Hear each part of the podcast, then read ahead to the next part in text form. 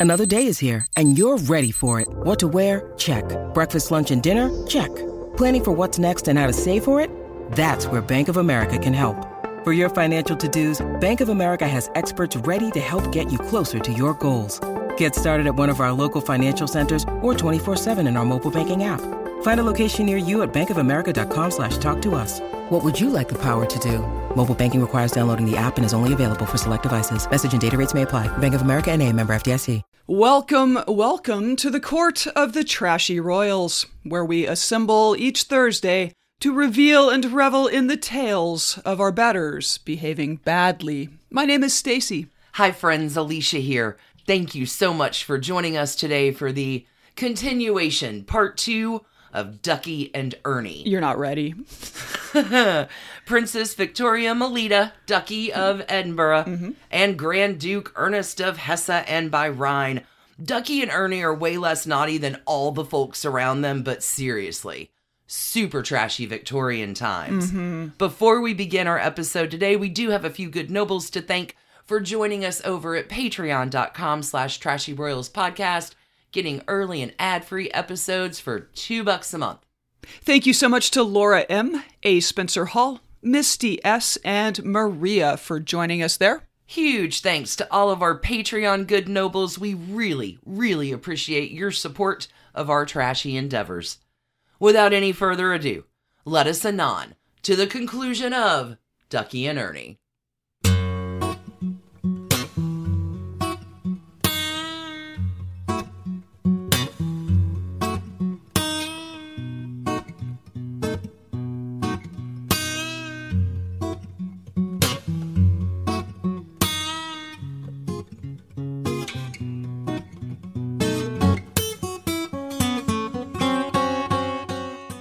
Oh, you thought part one was something. Wait for part two. Part one was something. All right, this beginning section Grandmama dies, hmm. Ernie and Ducky divorce. So many people, so much outrage. It is January 22nd, 1901, that Ernie and Ducky's dear grandmama, Queen Victoria, passed away at the age of 81. Well, at least they could grieve together. Victoria's death was just six months after Ducky's father, Prince Alfred, died at the age of 55.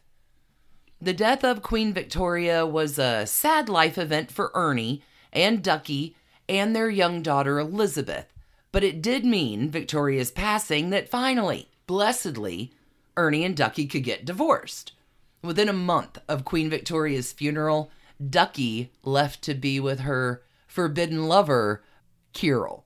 Oh, wow, the Russian guy. Okay. Yeah, her second cousin, her cousin, Well, they're all cousins. they had Kirill and Ducky long ago rekindled their romance, but they weren't able to do anything about it until now. But once Ducky is back in Coburg at her mother's home, she informs Ernie, her husband and cousin, that she was seeking a divorce. Ducky would continue to live with her mother in Coburg part of the year, as well as her mother's winter home near Nice on the French Riviera during the rest of the year. Not bad. Nice sounds nice. I've heard Nice is very nice. Most of the family, everybody's got an opinion. Most of them are against the divorce. But Ernie's eldest sister, this is Princess Victoria of Battenberg, mother of Louis Mountbatten, hmm. and future grandmother of Prince Philip, was supportive of ending the marriage. Ernie writes a letter to his sister Victoria, which reads Now that I am calmer, I see the absolute impossibility of going on leading a life which was killing her, Ducky, and driving me nearly mad. For to keep up your spirits and a laughing face while ruin is staring you in the eyes and misery is tearing your heart to pieces is a struggle which is fruitless. I only tried for her sake. If I had not loved her so, I would have given it up long ago. Now, Ernie's unhappy in the marriage as well. Fair point.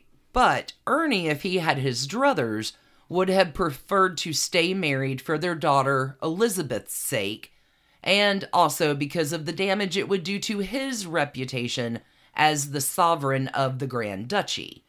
It was completely unheard of, and for most, absolutely unthinkable for a sovereign to legally terminate their marriage. Of course, yeah. But Ducky had made up her mind. She wanted a divorce from Ernie, and she wanted to marry Grand Duke Kirill. As such, it would be almost without exception that Ducky would be held responsible for the end of the marriage and the scandal that followed. So the little birds get out around all the courts of Europe, and everyone, seriously, everyone has something to say about it. Relatives on all sides of the equation, because everybody is related, are scandalized, they're outraged. Two relatives that were the most vocal about their outrage Tsar Nicholas and Tsarina Alexandra. Remember, Alexandra is Ernie's sister. I was going to say Nicholas is Ernie's brother in law. Uh huh. Mm-hmm. But Alexandra is Ernie's sister and Ducky's first cousin on her father's side. Nicholas is also Ducky's first cousin on her mother's side. Obviously, Alexandra feels slighted because she's close to her brother and feels that Ducky has wronged him. She's also firmly against the concept of divorce. Alexandra's husband, Nicholas, thinks whatever Alexandra thinks. Okay. That's convenient. Remember that. Nicholas has no ideas really on his own. It's whatever Alexandra tells him to do. On October 27th, 1901, Tsar Nicholas writes a letter to his mother, the Dowager Empress, explaining the situation. I must inform you of a terrible and unexpectedly grave event. Can you imagine? Ernie and Ducky are getting divorced. Yes, actually divorced. We heard of it three days before leaving Spala. Victoria sent a long letter to Irene and Alex with extracts from a letter from Aunt Marie's, Ducky's mother, to her. This is Grand Duchess Marie. In it, she explains to all her sisters that as far as she can see, the relations between Ernie and Ducky had been bad for some time past, that their estrangement was growing from day to day, and that in the end, divorce was the only possible way out. Such is Aunt Marie's opinion, and Ducky's too. Ernie, after a long struggle, has come to the same conclusion. It is all quite settled and nothing left to do but for the ministers of Darmstadt and Coburg to arrange the legal side. All of this appeared to us so dreadfully sad and was so very unexpected that at first we thought Victoria must have gone out of her mind. But a few days later, Alex and Ella had the news confirmed by letter from Aunt Marie, so that now there is no possible doubt left. All that time, nothing from them direct, not a word. At last, yesterday, a telegram from Ernie saying that it is all definitely decided. I am instantly grieved and sorry for poor Alex. She tries to hide her sorrow. In a case like this, even for the loss of a dear person is better than the general disgrace of a divorce. How sad to think of the future of them both, their poor little daughter, and all his countrymen. So, this divorce brings everyone together, even enemies. So, even the two family members who despise each other the absolute most are perfectly united in their disapproval of this divorce. Both were outraged, fully blamed Ducky for tarnishing the family's reputation. But even distant family members and relations show great interest in this scandalous divorce despite it not affecting them at all. I'm sure from their perspective, some of it was just piercing the picture perfect marriage, right? Like the ruler is anointed by God, and you just like the the fairy tale is that you know these marriages are all happy, blessed unions, and and obviously we are learning that was never the case at any point, and you know there there are examples of happy unions, but most were political affairs that included a lot of affairs. Anyway, continue. Well, when you marry your cousin who's gay, I'm not anticipating a whole lot of success. Yeah. So even people who it doesn't even affect, they have things to say about it. The Grand Duchess of Mecklenburg Strelitz wrote to her niece, this is the Duchess of York and later to be Queen Mary, hmm. What truth is there in the Darmstadt divorce? The papers openly speak of it. Could they not agree? Ernie has been absent some time in Italy. What can it all mean? This is a fun one. I, I love this. I love all this pearl clutching. Uh, December 21st, 1901. This is awesome. The Supreme Court of the Grand Duchy dissolved their marriage based on the grounds of invincible mutual antipathy. Whoa. Never heard that one before. It's an old formulation of irreconcilable That's differences. exactly right. Invincible mutual antipathy. Antipathy. Wow. The ruling stated that their daughter, Elisabeth, would live with her mother for six months of the year and her father for the other six months, and that she would return to his court in Darmstadt when she reached adulthood. Elisabeth was far closer to her father. He was much more of the doting parent than Ducky was. This also may have been partially due to just the plain personality differences between Ernie and Ducky, but it's also important to remember that Ducky was 19 when Elisabeth was born. Ernie was several years older. He could have just possibly been more prepared to be a parent, mm-hmm. more so than Ducky at her young age. It is in 1903, though, that Ernie and Ducky would experience the worst tragedy a parent can have. Ernie had taken their daughter to visit the Tsar and Tsarina and their four daughters. Their oldest daughter, Olga, and Elisabeth were the same age and they were great friends. One morning, Elisabeth woke up with a sore throat and she was having difficulty breathing. A doctor was called, and at first, the doctor told them it was just from the change in diet and climate. Mm-hmm. But Elisabeth got worse and ended up with a fever of 104 degrees, and the doctor was called back. The doctor told the governess that Elisabeth was dying of heart failure.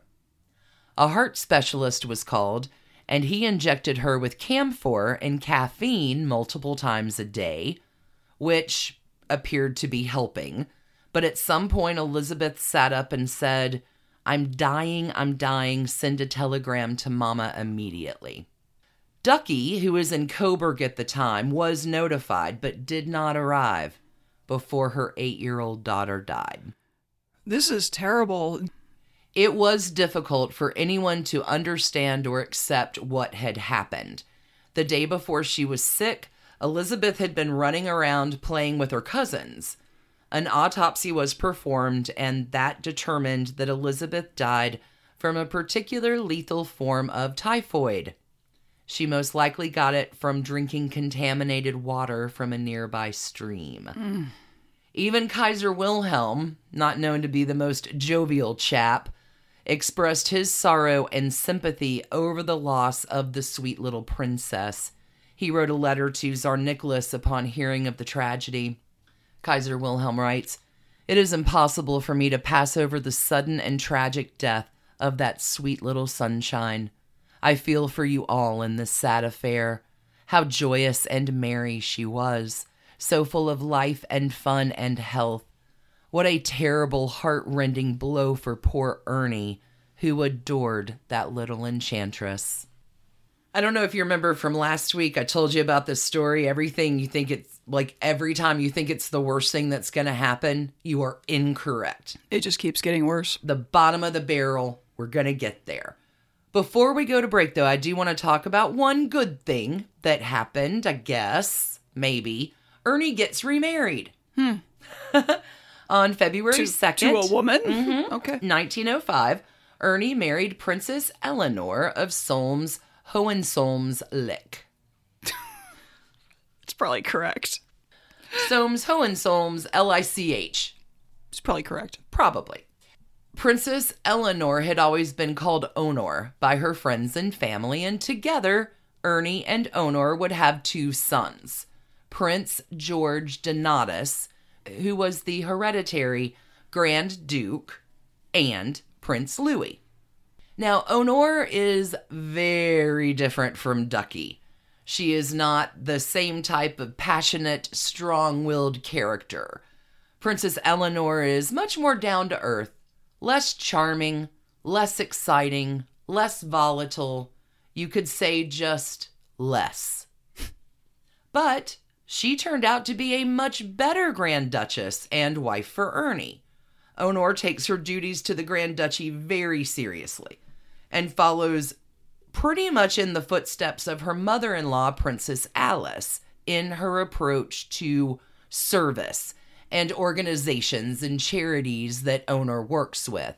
Right, because Ducky had not liked to respond to letters, and at events she would hang out with people she found delightful who may not be the powerful people who thought they were going to be spending time with. Yeah, okay. Next sentence Unlike ah. Ducky, hmm, okay, she dutifully went to appointments, returned letters, talked to dignitaries, and assisted Ernie with everything that he needed to do.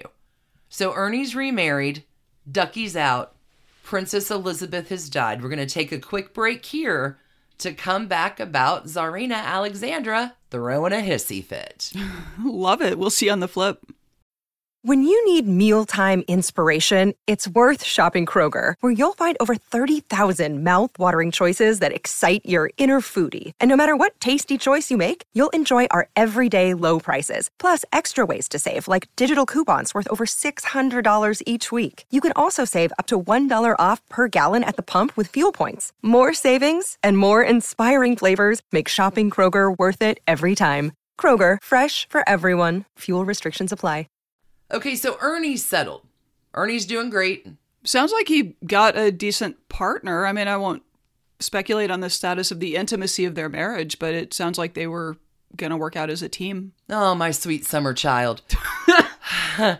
Let's talk about Ducky for a second. Her life was far less settled. Now, there is no attempt, no pretense for Ducky not to be madly in love now with Grand Duke Kirill after her divorce. However, the odds are firmly stacked against these lovers for them ever being able to marry and live happily ever after.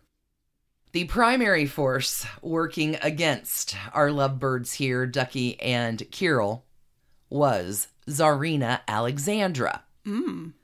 She was against divorce in the most severe way, but additionally, again, she's still super offended on behalf of her brother Ernie. For Tsarina Alex, at least in her eyes and her point of view, Ducky sliding Ernie was unforgivable. So there is no way you can marry a Russian aristocrat. Well, Alexandra's determined to make sure that Ducky pays for mm-hmm. this. yeah. By being denied the one thing she wants the ability to wed Grand Duke Kirill, the Tsar's cousin. Since Kirill was a member of the Russian imperial family, Kirill needed Tsar Nicholas's mm-hmm. permission and approval to get married. Alexandra made sure Nicholas refused to give that permission. Nicholas does what Alexandra wants him to do. Right. Alexandra says no. The answer's no. Sure. Holding that grudge. Grinding that axe. Now, it is also still against the rules of the Orthodox Church to allow first cousins to marry, which Ducky and Kirill were. However, Kirill don't care. He is willing to defy the laws and marry outside the church. But without the czar's consent, he's not allowed to legally marry at all. What does this mean for Ducky? She's in exile. She's abandoned, kind of cast out. And even her sister Missy of Romania Over in Romania. yeah. mhm, tried to help Ducky's case with the czar. Why not just invite them to come live in Romania? When Missy gives birth to her second son in August 1903, she names him Nicholas and asks Tsar Nicholas to be his godfather. Just Nicholas buttering up happening. 100%. Okay. Nicholas accepted, but it doesn't help to change Nicholas's mind about Ducky and Kirill getting married because that's Alexandra's mind. Kirill was then sent off to the Far East on Russian naval service. I bet he was. Yeah, we're going to get you as far away from here as completely possible. Enjoy Siberia, boyo. Before Kirill left, the two had dinner together in Coburg. And Kirill later writes She was in exile, and I was going to the unknown, to the uncertainty of a blank future. About one thing, both of us had no illusion whatever that a mountain of obstacles to our happiness would arise, that every conceivable wheel of intrigue, coterie, and vetoes would be put into motion against us, and that we would be left to fight that sea of troubles alone with thousands of miles between us. By that time, I would be at the other end of the world, and the woman I cared for would have to defend herself as well as she could, and I would be unable to come to her aid. Time uh, softens some family members over the next few years. Tsar Nicholas's sister Xenia would advocate on behalf of the couple. But nothing sways Alexandra, and without her approval, Nicholas is never going to give his consent for the marriage. She's opening her own axe store in St. Petersburg, I believe. Just grinding those axes out. Well, you have to remember Alexandra married Nicholas because, Because- Ernie married mhm. Ducky. That's my upstart cousin, man. Right, she had been effectively the first lady of the kingdom, and when he when Ernie married, yeah, Siblings, am I right? Am I right? Christina Croft, author of Queen Victoria's Granddaughters, writes Such was Ducky's unhappiness that even her staunchly orthodox mother, the Tsar's aunt, pleased with the Tsar to allow her to marry Kirill in secret, with Alex vehemently opposed to the scheme. Nicholas stood firm. Okay, finally, it happens. October 8th, 1905. Kirill and Ducky decide they're going to get married no matter what. And sometimes it's easier to ask for forgiveness than it is for permission, and maybe Tsar Nicky would accept it once he knew it had already happened. For our lovebirds, they were unable to find a Russian priest who would perform the wedding without the consent of the Tsar and Tsarina, so it was the Dowager Duchess of Coburg's private confessor, Father Smirnov, who married the couple On ice. on ice.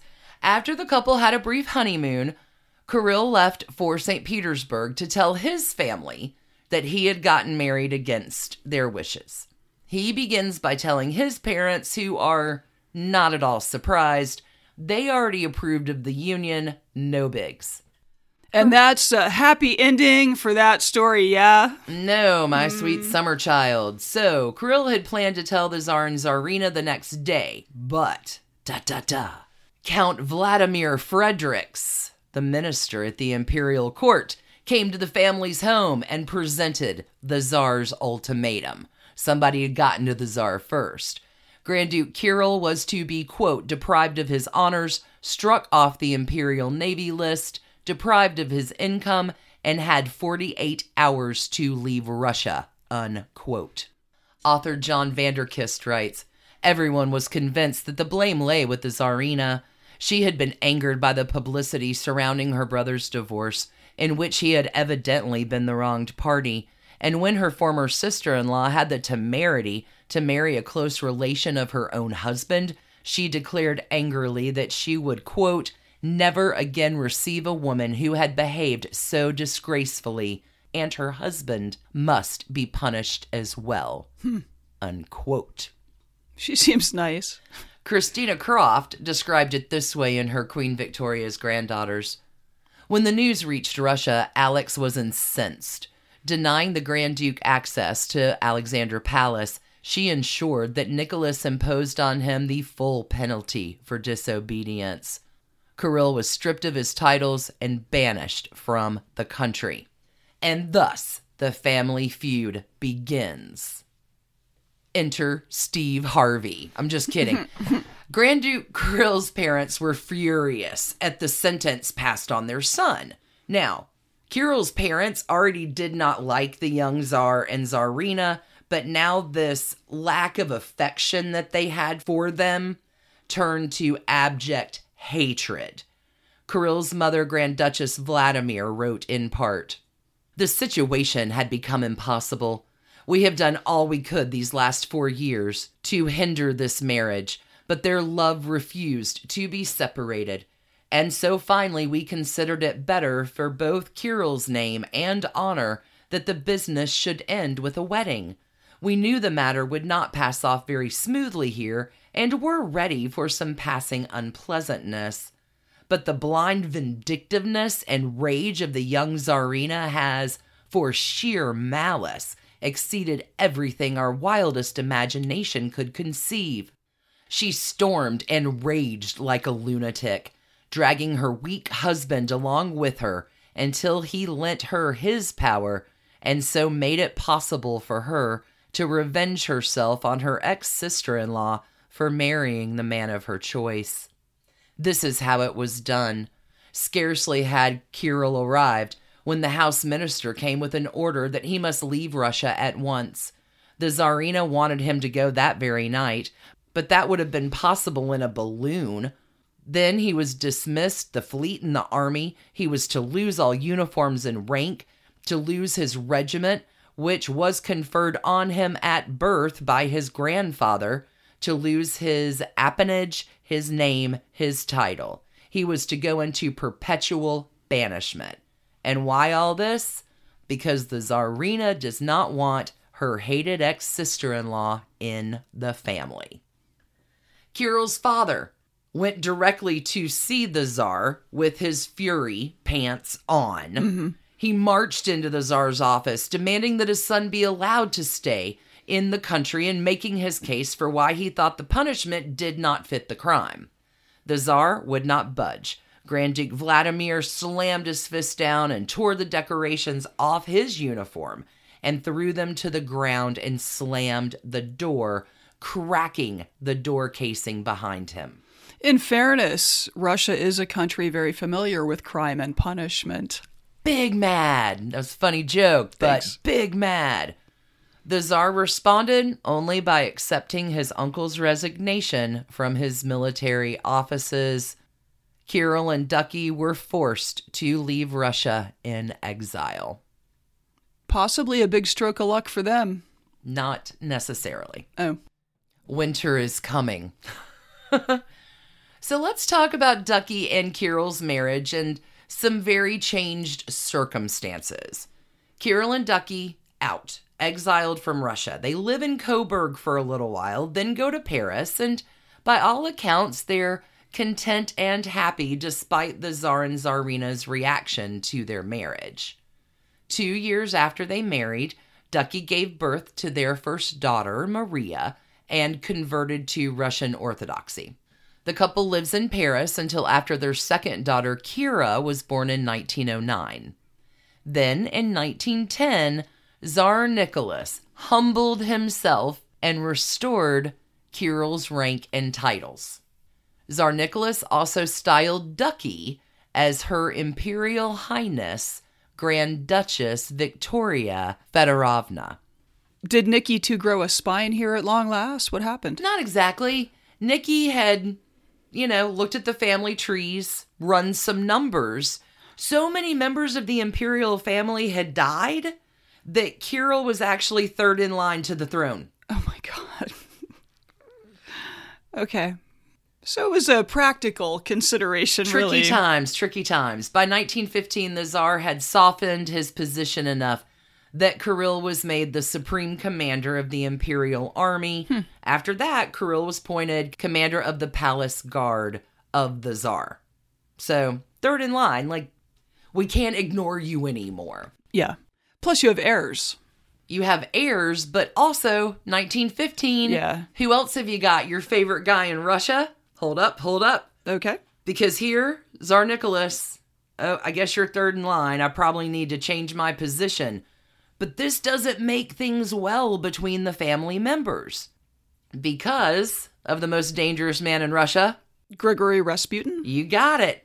Ducky knows how dangerous he is. Oh, really? Uh huh. She sees it. oh, I'm glad somebody does. She foresees the impending downfall of the imperial family. Ducky supports the assassination of Rasputin. Wow. She's all in for this plan. this guy is Danger Dan. Too bad he's basically unkillable, but go ahead. Different story, different day. In 1917, Ducky and Kirill had their last child, a son they named Vladimir, in 1917. I caught that. And soon after that, mm, The world changes a lot. everything changed. In 1917, Tsar Nicholas II abdicated. Kirill and his family wisely escaped Russia to go live in Finland. In July of 1918, the imperial family of Tsar Nicholas were murdered. This was not immediately confirmed, but the rumors of it were widespread. Kirill and Ducky first heard about it in late 1918. In 1923, when the Russian Revolution ended, Kirill believed himself to be the rightful Tsar of Russia. On August 31st, 1924, Kirill declared himself Emperor of all the Russias. This caused a lot of controversy and criticism. In 1933, Ducky, bless her heart, discovered that Kirill had been regularly going to Paris for, you know, the occasional fling hmm. whenever he felt like it. Ducky doesn't handle this well at all. The knowledge of Kirill's ongoing betrayal causes the two of them to become estranged. Ducky never forgives Kirill, but they never will divorce either. Interestingly, after Kirill's death, his son Vladimir declared himself to be the head of the imperial house in 1938. When Vladimir died in 1992, his daughter Maria declared herself to be the head of the imperial house. To those who do not believe in their right to succession, they are called pretenders to the throne. But I think they aren't, because with Nicholas and his son Alexei murdered, if Kirill was third in line, probably Kirill had had there been a throne to assume would have had a valid claim. Well, that's it. Pretenders to the throne. You have no throne. There's yeah. no throne there, sure. so pretend all you want. It's a good fun game. Shadow Monarch. We're going to take another quick break here to get to tragedy. More tragedy and more tragedy. Fantastic. Can't wait. We'll be back in a minute. Hi, I'm Chris Gethard, and I'm very excited to tell you about Beautiful Anonymous, a podcast where I talk to random people on the phone. I tweet out a phone number, thousands of people try to call. You talk to one of them, they stay anonymous. I can't hang up. That's all the rules. I never know what's going to happen. We get serious ones. I've talked with meth dealers on their way to prison. I've talked to people who survived mass shootings. Crazy funny ones. I talked to a guy with a goose laugh, somebody who dresses up as a pirate on the weekends. I never know what's going to happen. It's a great show. Subscribe today, Beautiful Anonymous. All right, Alicia, bring the rafters down. Light the fires, friends. Winter is coming. So remember, Ernie got married again to Princess Eleanor Honor. Mm-hmm. Their eldest son, George Donatus, will marry his first cousin, once removed, Princess Cecile of Greece and Denmark. Princess Cecile is the daughter of Princess Alice and Prince Andrew of Greece and Denmark. Princess Alice was the daughter of Ernie's eldest sister, Princess Victoria. Princess Cecile was one of the sisters of Prince Philip, the future Duke of Edinburgh and consort of Queen Elizabeth II. George Donatus and Cecile get married February 2nd, 1931 while Princess Alice was in a sanatorium. The thing you need to know is both Don and Cecile were members of the Nazi Party. Hold on to that. In October 1937, Ernie is suffering from lung cancer, clearly nearing the end of his life. Meanwhile, his younger son, Prince Louis, was preparing to get married the next month, and Ernie had hoped to live long enough to attend his son's wedding. Sadly, Ernie slipped into a coma and died on October 9th, 1937, at the age of 68. Ernie's funeral was a state affair in Darmstadt since he was the sovereign. His coffin was covered in the Grand Ducal flag of the House of Hesse and pulled by a horse drawn gun carriage Soldiers lined the streets, giving the Nazi salute as the coffin passed on its way to the church. Adolf Hitler sent a personal message of sympathy. It is important to note, because I see your face, Ernie himself is not a part of the Nazi Party. Ernie had been warned about the Nazis by a Jewish headmaster named Kurt Hahn. But since other members of the family were part of the Nazi party, they had a very large presence at Ernie's funeral. I'm glad to hear that Ernie was on the right side of history there. Yes, Ernie was. So now that Ernie's dead, the wedding of Prince Louis was postponed until November 20th, 1937, six weeks down the way. I'm glad they could secure a venue. This is still very soon after the death of Ernie, but Honor had hoped that a happy family occasion would bring some much needed joy to the family that is in mourning, missing Ernie. The wedding was going to take place in London, and on November 16th, the Grand Ducal family, so this is George Donatus, Don is what he goes by, his wife Cecile, and their two sons, along with Honor, now a widow, and Honor's lady in waiting, and Prince Louis's best man all get on a plane for the wedding. I don't like this. Don and Cecile had a daughter. She's 14 months old. Johanna, she was left behind in Darmstadt because she was considered too young to attend the wedding. You should not like this, sweet summer child, as the plane crashed on the way to attend the wedding. An eyewitness described what they saw. I saw the airplane coming down out of the fog. It hit the chimney of the brickworks at a speed of about a 100 miles an hour. One wing and one of the engines broke off and both crashed through the roof. The remainder of the airplane turned over and crashed to the grounds in the brick field about 50 yards further on, where it at once burst into flames. No one survived the crash. To add to the tragedy, Cecile was pregnant with her fourth child at the time, and the newly born baby's body was also found in the wreckage. The groom had lost his entire family and best friend in the crash. His father had died the month before. The only surviving family member now was his niece Johanna, whom he immediately adopted. Less than two years later, Johanna would die of meningitis. Good lord. A funeral for the entire family was held November 23rd, 1937. The streets of Darmstadt again were lined with Nazi flags and soldiers. A young Prince Philip walked behind the coffins of his sister, brother in law, and young nephews. Hmm. Oh, tragedy. We got a little bit more tragedy to get through to conclude. This is the- a lot. There's a lot of tragedy. See why it's in two parts. It was too. It would have Yeah. been too much for one whole story. The mind would have just boggled. Mm-hmm. Let's go ahead and get to Ducky's sad end. For it is the years of revolution and war that bring tremendous financial hardship to Ducky and her family. They took a major toll on her and Kirill's mental and physical health as well. Kirill actually suffered a severe nervous breakdown that he never recovered from. The wealth of the Romanovs was lost after the revolution, and Ducky really had to rely on her extended family members to provide them with even the most basic of needs. Ducky will, at this point, just like she always has, be very, very close to her sister Missy. Missy later writes a letter to her friend Lord Astor in 1935 that gives some insight into Ducky's situation.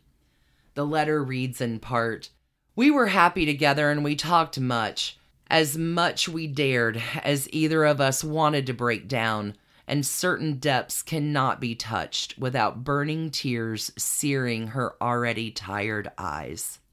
Her misery, both physical, mental, and financial, is so great that it has sapped her willpower.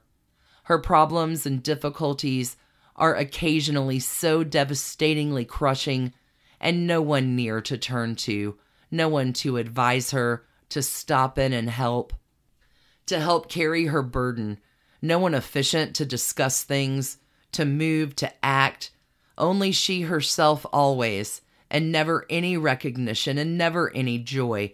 That finally, that magnificent, strong nature of hers is tamed, overcome, done with. This fills me with grief. Her strength has run out. A sort of gray despair sets in, a feeling that only death could liberate from the intolerable, crushing, overwhelming burden. Well, that sounds terrible. As it is, by what I give her that she lives, she has the feeling that she won't ask more of me, even when it all gives out. Now that I have made her swear that if she feels at the end of her tether that she should send out a cry, that she should simply telegraph, try and come. Through the horror of what happened to her in her married life, she has learnt to doubt of all men. Let us three at least, Missy, Lord, and Lady Astor, teach her that this is wrong, and let us try by continual effort to show her that there are some who feel and mean what they say. In February 1936, while attending the christening of her youngest grandchild, Ducky suffered a massive stroke. She lived until March the 1st. Between the stroke and when she died, Ducky was paralyzed on one side of her body and could only speak a few words that were nearly unintelligible.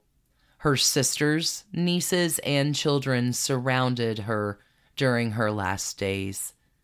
At her death, Missy wrote to the Astors to inform them of Ducky's passing. It read The whole thing was tragic beyond imagination, a tragic end to a tragic life.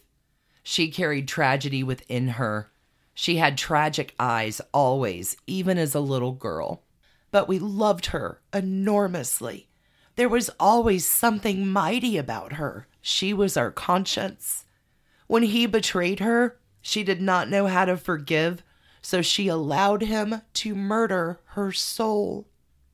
From then onwards, her strength became her weakness, her undoing. She was too absolute. She could not overcome herself. There is an unbearable tragedy in it all.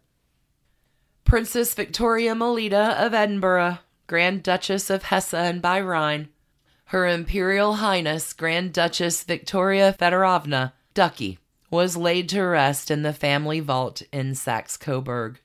Missy found it difficult to leave Ducky's grave, telling the others that she always hated being alone. Meriel Buchanan, the daughter of the last British ambassador to Imperial Russia, afterward wrote that Ducky, quote, had died a bitter, disappointed woman whose brilliant personality had been warped by failure and frustration.